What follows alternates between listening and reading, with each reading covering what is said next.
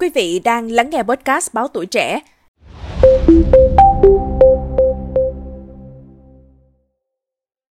Quý vị thân mến, đi lễ chùa đầu năm đã thành một nếp đón Tết chơi xuân của người Việt từ lâu. Người dân dân hương tỏ lòng thành kính, bái Phật trong những ngày đầu năm mới, cầu mong một năm bình an, may mắn, nhiều tài lộc. Tuy nhiên không phải ai cũng biết cách đi lễ chùa cho đúng. Ngay sau đây mời quý vị cùng lắng nghe qua những chia sẻ của Đại Đức Thích Đồng Quảng, Chánh thư ký Ban Văn hóa Giáo hội Phật giáo Việt Nam thành phố Hồ Chí Minh quý vị nhé. Đại Đức Thích Đồng Quảng, Chánh thư ký Ban Văn hóa Giáo hội Phật giáo Việt Nam thành phố Hồ Chí Minh cho biết, không chỉ riêng Phật tử mà những người yêu mến đạo Phật đều đi chùa lễ Phật. Qua đây, người dân mong muốn gửi gắm tâm tình của mình với Tam Bảo, nương oai lực của mười phương chư Phật, Long Thiên, Hộ Pháp, Thiện Thần, nguyện cầu năm mới nhiều sức khỏe, bình an, gia đạo an lành, công việc hanh thông. Thông thường, Phật tử đã quy y Tam Bảo sẽ mặc áo tràng lam theo truyền thống mỗi khi đi lễ chùa.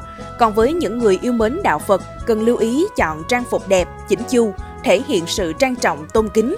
Trên thực tế, có một số người không để ý trang phục nên ăn mặc trang phục thiếu kín đáo, hở hang vào chùa gây phản cảm. Tuy các chùa, cơ sở tự viện không có quy định cụ thể và không có người kiểm tra mời những trường hợp này ra ngoài, nhưng người dân đến lễ Phật cần lưu ý để tránh những điều tiếng không hay. Đại Đức Thích Quảng Đồng khuyến khích Phật tử và người dân khi dân hương cúng Phật nên hạn chế đốt nhang bởi tâm thành chỉ một nén hương, không nhất thiết phải thắp nhang ở nhiều tam bảo, chư Phật, hộ Pháp mới chứng minh gia hộ, hộ trì. Bởi lẽ nếu thắp nhang nhiều sẽ gây ảnh hưởng về sức khỏe của mình và mọi người xung quanh, thậm chí khói nhiều sẽ gây ngạt thở hoặc cháy.